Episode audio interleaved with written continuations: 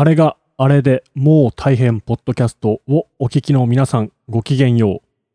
今回のあれがあれでもう大変ポッドキャストは2012年8月19日日曜日に長崎県佐世保市のフレンチレストランレオリオンドールで行われるイベントヴィンテージクロージングミーティングアットレオリオンドール with ユートピアのスタッフである田島さんとレオさんにお話をお伺いしてきました。のパート2です。佐世保のマニアックなヴィンテージ変態と古き良きお宝が一堂に会するこのイベント。一体どんな内容になっているのでしょうか試しに田島さんとレオさんのヴィンテージ愛たっぷりのトークをお聞きください。それではどうぞ。田島さん、あの、あ、どうもどうも、あの、はちょっとね、はい第一回目は、さっき多分、さっきの止まったところまで第一回目で。第一回目ですね二回目で切ってやりましょうねそうですね。はいあの僕ね、はいあの1970年生まれで、はい。あの B 型の乙女座です。そこ、そこいりますか？B 型の乙女座 B 型の乙女座。そしたら僕、ハゲ散らかしてます。いやいやいや。ね、そんなはいところですね、最近は。はい。あ、その、まあ、なんで、なんていうんですか？今までのその、まあ、ビヴィンテージ経歴というか、まあ、お仕事だったり、趣味だったり。ちょっとその辺のバックグラウンドをちょっと軽くさらっと教えていただいていいですか？えーっとね、あの小学5年生の時に、はい。あのき金明堂今もあるけど、金明堂で立ち読みした、そうですね、うん。あのファッション誌のポパイっていう ポパイっていうので、はいはい。はい。それでねヴィンテージ特集やってて、はい。そこのそのあの D のジャケットストームライダーっていうジャケット着たモデルのストームライダーにね釘付けになっちゃって、えー。でまあ、その横にうん507の WX かなジャケットが、はい。まあ、あのこう一緒に乗ってたんだけど、まず D に惚れ込うんんで、うん。ストームライダーズかっこよかったですもんね。それからですよね、すみませんあの本当に失礼な質問なんですけど、はい。D ってどこの国のメーカーアメリカ。アメリカのメーカー。でまあはい。あのリーバイスと並ぶ、はい。まあ、ブランドっていう。ジジーンズのもうもうズ最大手みたいな感じのとこですかね。そうですね。はい。三三巨頭の三強。ですねちなみにああとラングラングラー。ラングラー。ラングラー。あランあランあラングラー。あの W から始まるラングラーですね、とリーバイス。リーバイス。の三巨頭のうちの一個の Lee。うん。ね。これだと。そこに惚れたはそこからが始まりです。いなるほど。はいであ もういいですか？でその後なんかはい。あのね、学校出られてなんかあそうですね。佐世保出られてね。佐世保出る前もその高校生の時はねやっぱりあのナチュラルハイで、えー今どうされてるのか、あのまあそこで、えー勉強させてもらって、ええー学校行きなが遊びに行かせてもらって、勉強させてもおらって。客さんとして行ってってことまあ、ですか、お客でもあったりあの手伝いさせてもらったりもあったり邪魔したりもあったりしてえー あのけんけんがくがくあの勉強もさせてもらいながら怒られもしながらでもやっぱり洋服が好きだったからそこに入り浸ってえで、まあ、そこで初めてその本物の本、えーリーバイスの 501WX っていうジーパンを買うことができてみたいなところがあって。ーちなみにそれおいくらぐらいその当時でやっぱり5万ぐらいしたんだよね。当時で5万って今の感覚で言ったら？今の感覚でもまあ変わらないと思うんだけど 逆にあれだけど物がその WX のデッドっていうのもし今あれば40万でも安いと思う。でもね俺の時は古着だったからあ古着だったんですか？古着で買ったからね。ただ自分のジャストサイズだっうーん。たそのジャストサイズっていうのがやっぱり難しくて。古着でもに30万ぐらいでしょ今いやどうなのかな今はそんぐらいねちょっとまああのねよくわかんなくなっちゃって、ひどい時100万ってありましたよね、えあったよね、うん。それはもうそれはもう生生だよね本当いわゆるデッドストックっていうやつで、まあ、100万っていうのは普通だったんじゃないかな、うん。その一本いいサイズ100万。フラッシャー付きっていうのはね、まあ、ちなみにフラッシャーっていうのはね。それあのだって5万のそのデッドストックの WX をお買いになったのはデッドストックじゃない。ああ古着の。はい。は、えー、となおいくつの時だったんですか？16とか10 15とかでね。16で5万。5万はやばいね。ねうん もう来てますね。革ジャンならまだわかるけどね。お年玉で貯めたお金を全部はたいて、それで購入させてもらったっていう感じで、だって僕今履いてるジーパン4000円ですからねユニクロで、もう恐れ多くも。恐れ多くも。ここにいるのもなんかもう気が引けますよちょっと。ねユニクロさん出してもらえたらね、それでねもう話がもう全然違ってくるうんえーあそしてその、ね、そういう16歳で5万のジーンズを買い、えー佐世保を旅立つわけですか？あまあでもまあね、はい。そうですね。旅立つっていうかまあ1年生の時だからまあそれからもいろんな勉強させてもらったりとかして、うんはい。でまあそれからまああハマっていって、の、うん、東京の方にえ学生として回っていくんですけど、よくーなるほど、で前回話したようなその買い付けをしたりとかそうです。学校卒業して、え1年ほど、うんえーバスタイリストなんかやりながら、はい。メーカーにも勤めて、はい。その後ですね、はい。アメリカの買い付け行くような仕事をへやってます、ーはい。なるほど。そんな田島さんと、えーもうもう一方、ね、もう一方。お話ししていただいてるのは。あどうぞ。あ僕ですか？はい。はい。レオナです。あはい。どうもどうも。はい。お世話になってます。あどうも。えーとなんだっけ？生年月日ですか？あいやまあその辺はああ。のお好きなように。まあ1974年に生まれました、はいですね。だから田島さんとまああの多分学年で3つ違いうん。なんですよ、うんまあ、だから、まあ、その当時のこちらが金明堂というのは僕は松栄堂で 参加長なんでえ。自分が参加長なんで小江戸懐かしい。ね懐かしいね。ねなんか隣に小鳥屋みたいな。ありましたね。今今もちょっとかうん。ね。縮小してありますけどそうだよね、うん建物はあるね、はい、ーはあそのうち町の話も聞きたいですねそうですね佐世保の話もね元気よかったもんんね、ん、元気よかったですそそして、えーうんなんかレオさんがじゃあハマったきっかけっていうのはハマった何だったんですかきっかけは僕も某ナチュラルハイで、うん。だから高校生の時ちょうどそのベルボトムがねうん。原稿でもなくてはベルボトムっていうのが欲しくていいわゆるラッパーズボンラッパーズボンね。ラッパーズボンまれたのは突然なんか高校生の時、うストレートからラッパーズボンに入ってうん。それが欲しくて、どこで売ってるんやろうと思ってたまたまそこに行ったらうん。その646っていううんジーンズがはい。デッドストックで売ってあって、うん。全くなんでこれはそれも僕も全くほとんど辰巳さんと同じような感じで、はい。触った瞬間これがこれはなんか古いんだ。うん。なんか色が違うし黒いんですよやっぱり。かっこよくて、うん。これ。やっぱその当時でも1万8000円ぐらいしたのかな高校生でね。かなり迷って。うん。あの頃ってアメリカから直で持ってきてたんであーやねっカ子さんなんですよね、そのあのアメリカからあの行ったり来たりしてる、あのなんかなヒッピーみたいな、うんうん。そんなあのお兄さんお姉さんが売り込みに来てたもんね、あまあそこからね結構ナチュラルハイもいい商品をねうん。だから本当デッドストックありましたよね。デッドフラッシャー付きの本当新品がもう随時入ってきてみたいなところがあったーねで646あははベルボトムね、うん。それは1万8000円なんですけど、はい。もう一つ517っていうブーツカットがあるんですけど、はい。それ2万5000円だったんですよ、えなんで違うのかわからないいまだにわからない。ーよう覚えてるな覚えてる高えと思ったもん。ちなみにですねちょっとすみませんまた僕あの初心者的な質問をするんですけどデッドストックってなんとなく意味はちょっとイメージできるんですけど厳密に言ったら？えっとね死に在庫だよね、はい。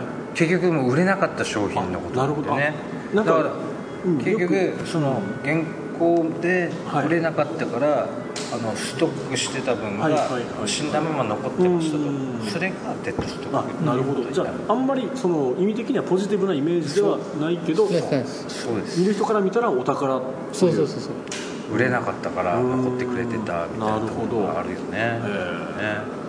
特にやっぱり日本人っていうのは小柄だから、そういうねデニムで言ったら、うん。僕たちのジャストサイズっていうのが、はい。たまたま残ってたっていう。のもうある意味奇跡に近いかもしれないけどそのちっちゃい子供たちが買わなかったっていうところが、うん。買ったから残ってたのかもしれないね、うん。僕が当時今はもう7 0キロもあるけど当時4 0キロぐらいの時はやっぱりインチで27インチとかうん。履けてたんで、うん。27の31レングス32っていう、なかなかねちょっとなかなかみんなわからないのかもしれない、いやわかウエります。ストでね、インチ27入らないよねもうね。ねもう今は入んない32やから。んもちろん今僕も32 32入ってますけど、うん。でもねやっぱりその結局レングスを切ら切らないでいいっていうのが、そこが結局切っちゃうと意味ないんですよねやっぱり。レングスがやっぱりオリジナルじゃないと、はい結局色が変わっちゃうっていうの古着で言っただからねもちろんあのデッドストックっていうのも結局下のあの素上げっていうのは、はい。今のミシンじゃ不可能なかなかねへえチェーンステッチしないといけない。まあその今チェーンステッチ、まあ、ありはするけど面紙っていうのはもうないんでうん。糸がないそういうことね。はあ満紙的なところははそれに近いものはあるけど、昔のその糸がないから、うん。ああはそれはあるんですよね、今の糸っていうのはポリが入ってるから、うん結局色がね同じ色目なんで、はい。そこら辺が難しいところもあるし昔のねやっぱりそのデッドストックっていうのは洗っていくとオレンジ色だったのがどんどん黄色になっていくんだよね、糸が、まあそういうのも楽しみの一つだねへうん。えでそのレオさんはあのデッドストックを手に入れて、はい。それで目覚めたわけでですね。まあ、ちょうどその時が、多分それぐらいからねまたあのヴィンテージブームっていうのが少しずつ始まってきてて、まあ、大体なんかそのデッドストックを持つ前からジーパンは好きだったんですよ、でも当時のジーパンはねストーンウォッシュとかね、うん。危険なもう今で言うもう危険な危険な色落ちのやつ。80年代がね。もう危険なもうしかも形もねそのベルボトムは全く逆のこう超人パンツみたいなやつ。今も似てるのあるんじゃない？3回ぐらい回って今いいけてるのかもしれないけどなかなかこの年になってそれは履けないですよね。俺なんかちょっとな七分丈ぐらいのやつ持ってて。七分だけだったら大丈夫ですよ、ちょっとまあテーパー入って、うん。あのちょっとなんていうかなあの立体的なサイズのやつだけど、うん、それはいいやつですよ。僕らの時はあれだから超チンパンでねタックが入ってる。タックが入ってる。タックが入って後ろはなんかバッテンみたいなるバッテンでそうだなんでバッテンなんだって制服の延長だなって思ってた、ね、なってましたね、しかもここ V カットがねここにね入ってたりとかね、そんなの今絶対ハイウエストのだってジーパンだったからね細いベルトとか白いやつとかみんなそうそうそう。ね。ギーってやつね。俺はああいうの着なかったからよかったよなとか思ねよ僕く履いたの？1年間だけ履きました中学校1年生の時、うん。そうなんドルマンスリーブの子っていうトレーナー。着 てもう絶対ありえないっていう。セーラーズとか。セーラーズとか、うんありましたね。セーラーズ、もう全くその辺もう。ん、スルー。うスルーしちゃって。綺麗にスルー。おかげで全く変わんないねと小学生の時から。ああ横ですね、うん。僕だから暗黒の時代がその中1中2の暗黒の時代がありますもんね。もう中3ぐらいからもうジーンズは501のストレートと決めてそれから行ったからは良かったんですけどそれ1年2年だけあるその暗黒の時代が。え全く変わってないの俺ぐらいなの、よよかったよかったですよそれはで俺そのヴィンテージの前にさっきも話にあったストームライダースっていうのが、はい。それをがすごい好きだったんですよ。高1の時、はいはいなんかねトム・クルーズの、はい。あのなんだっけ映画でうん。なんとかブサンダーだ。なんかね車のやつの映画のやつでそそれれで知らない、あるんですよ。うん、「デイズ・オブ・サンダー」デイズ・オブ・サンダーっていう映画の中でトム・クルーズがトニー・ラマのもうねウエスタンブーツしかもなんかこうねへ赤いヘビ柄の入ったやつに上でブラックの501に上がもうストームライダースっていうそのもう格好がもうこれだ！このじいちゃん超かっこいい！って。それがもう大好きでもう結局今 4, 4, 4枚目かな？結局1枚目なくなってあげてどうなかもして今一番最後に残って今のやつはもう本物の101の LJ っていううんストームライダースのヴィンテージなんですけどね。それだけのの B のあ持ってんだ。持ってるんです。よしじゃあそれ19日持ってきますもんで俺がじゃあ WX のストームライダーあるのでそれ持ってきましょう。ここやばいですね。サードがあるので、うん。持ってきましょうこう並べて。片並べて腕取れちゃってるけどね。じーっとみんなで見てるっていう。やばいですね。フィフティーズだから。うんですね。へ本当にある。うん。それは唯一発見できてるんだけどまだ発見できてないヴィンテージが多分うちの2階の中にある。あとはなんか一番ショックだったのはいや25歳の時だったっけな、うんあの泥棒に遭っちゃって。え前ねあのどこだ白羽の方はいはい。エレナの隣で作業服屋やってた親父の店にアメリカ行き来してた時にちょっとだけ展示したりするスペース作ってうんやってたところがあって、はい。その子に相当あの泥棒に遭いましてへあのヴィンテージ結構持っていかれちゃったんです。スニーカーとかあと今でいうあの両食いのあのススウェットね。とか、うん。もうすごいいっぱい持ってたんだけど、ん。結構取られちゃって、うんデニムのダブル X とか、うん。その中学生の時にあの買ったナチュラルハイで買わせてもらったダブル X とかもあったんだけど、うん。それも泥棒に遭っちゃって、それでね一回へたっちゃったんだよね。やる気なくなりますよね。もう俺やめたと。人生の半分ぐらい持っていかれる気持ちになっちゃってやっぱり、ですよね、うん、やっぱりそれなるよ、なるよね、うん、もう相当ショックでね、あれもねなんかお宝じゃないけど探すのが楽しくなってきますもんね。だから古着屋に行って僕もだから東京に行ってた時は古着屋に行って何をしてたかっていうとやっぱそれ見に行ってましたもんね。買えないから。あ触って見に行くっていうね。うん。当時やっぱ東京ではね。そういうのがいっぱいあったから。でも高かったよねなんかアホみたいな。バナナボートとか行ってた。バナナボート行きましたうん。スラップショットはあそこ違ったな。あそこじゃなくてねヌードトランプ。ルードトランプうん。ね、高円寺とか高高円寺です。ね行ってましたじゃあすれ違ったことあるのかもし分すれ違ってますね。原宿とかもよく行ってたから。あのなんだえー、まああの神宮のあたりはよく行きましたよ。なかなか言っちゃまずいから言えない言えないけどまああの辺行きましたよ。ゴロッとなんかいいねなんかこの話がさ、はい。やっぱりなんか時代背景がこうファーって出てくるでしょ。なんか昭和のね、はいはいはいはまめらなくなってきてるうん、いいやいやいい昭和とかもへ俺なんか平成入ってから最初は変ですもんね、せ平成元年とかそんなレベルやけん、はいそうだよね、うん。あの辺がやっぱまたスニーカーとかうん。ね、来た時だったからね。はい。で今はねだからその現物がないけどレプリカが結構充実してますよね。あ充実してるね、うん。でまた色違いとかね。色違いとかね。ねそういうのはやっぱりいろいろ試してみたくなるうん確かにうん。日本は絶対そこら辺はね自信を持っていいと思うんですよね。ものを作るっていうかうん。ものをだって再現できないじゃん。はいはい。ね。再現度はやっぱ日本人半端じゃないですよね。まさかでもタイガーが今のような形になるとはもう思ってなかったもんね。でねやっぱり終わっちゃうかなとか思ってた。うんうんうんうん。どれぐらいもう俺56年になるのかなもう。んうん。うね鬼塚ああそうですね。うん。アシックスね。アシックスだよね。元がアシックス、あじゃあ元が鬼塚でその後アシックスになって、はいはいはい。アシックスがまた鬼塚っていう会社を別に、はいはいはいねでも鬼塚をあのゆあの輸入して売ってたのはナイキだそうナイキです。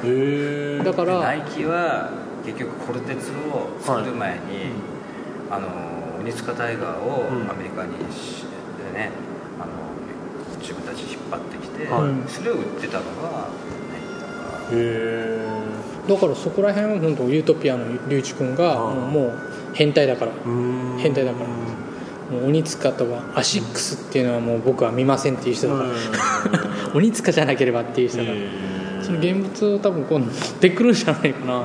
そのだからやっぱり比べるとその当時のナイキは日本製なんですよね、ほとんどがね。だから鬼塚に注文してあパカッとつけてる。あるけどあのまああの本当似てるよね。似てますよね。当時のうん。鬼塚タイガーと最初作り出した頃のナイキが。の商品っていうのも似てるし、ナイキの一番最初のっていうのは、うレテンだったからね今のあのニケのあのソッシュマはあレ。レテンだってへへえ。シパって。もう本当にレテンだってね。スウォッシュじゃないんですよねレレソッシュもまだソッシュで初めの頃ってでかかったよねでかいですよね。前がボコッとしてますもんね。今のよりでかかったそれも持ってくるはず僕あのオレゴンワッフルとかもあったんだけど箱付きで。で箱は残ったまま中身だけ取られちゃって。すごくムカつきますね。泥棒に。泥棒。で このクソ野郎。そうなんだよね。でユートピアにこの間あげちゃった箱だけ。あ持っててもしょうがないからあ腹立ちますもんね。箱だけもう持ってってもね、うん。もうあげちゃったね。はオレゴンワッフルやばいっすよ。いオレゴンはそのでもね多分あの、はい。彼はあのどっちかっていうとブルックスとかで強いんだよね、うんつい。来た？来た。変態が来た。ブブルックスに強いんですね、うんブルックスも強いですね、なんかとにかくアメリカの70年代ヴィンテージが大好きみたいで、へそうだね、うんあのサーフィンのあフォト T とか、あうん。結構持ってるもんね。数あるあるんですよね。デッドストックのままみたいな。こんばんは。どうもこんばんは。どうも。よろしくお願いします。今今がっつりはいというわけで、えーレオさんこのすっごいマニアックな話が続いてますけれども、あのーなんとこのマニアックな話に出てきたいろんな、ね、アイテムが、はい。実際に見れる触れるっていうイベントが近々、えー近々っていうのは今日は、えー2012年7月31日ですけど、えー近々行われると。はい聞いたんですがおちょっとそれ教えてもらっていいですか、はい、これですね一応あの当店の、まあ、レストランレオリオンドールなんですけど、えークジラ瀬町にクジラ瀬の、えーはい。埠頭にあるレストランなんですけど、はい。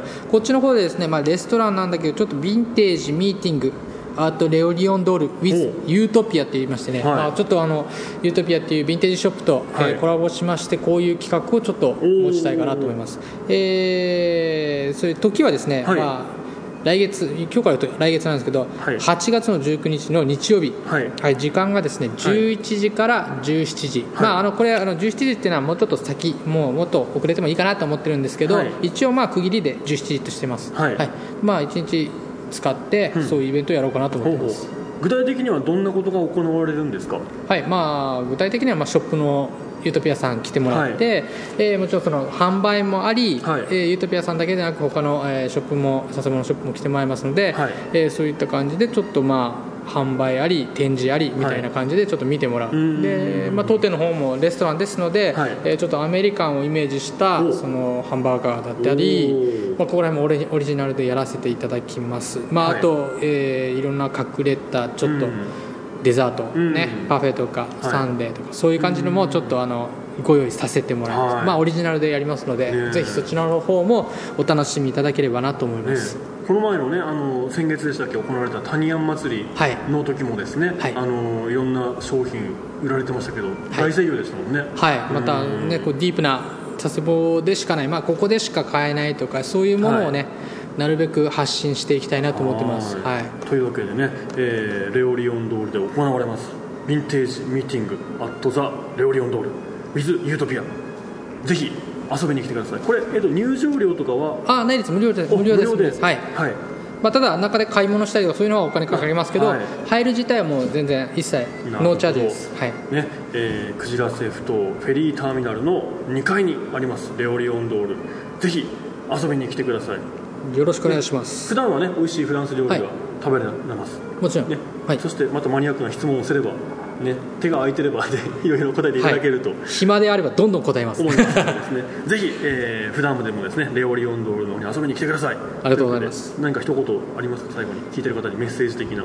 あーそうですね、まあ、あのできれば県外の方、まあね、佐世保以外の方でもなるべく、まあ、なるべくっておかしいんですけど、できればですねこういう時に遊びに来てもらって佐世保ってこんなに面白いんだよっていうのをちょっと見てほしいなと思ってます、はいなるほど、はい、ね、近くに、えー、駐車場もたくさんありますのでね、お車でバンバン来ちゃってください。というわけで今日は、えー、レオ・リオンドールのね、えー、レオさん他ねいろんな、えー、田島さんとかですねあとユートピアの、はいえー、リュウジ君。リュウジさんとか、はい、そして、えー、アシアと。アシアとの古川君古川君。にお話をお伺いしました、はい、というわけで、えー、また次回お会いしましょう。さようなら。さようなら。あれがあれでもう大変。あれがあれでもう大変。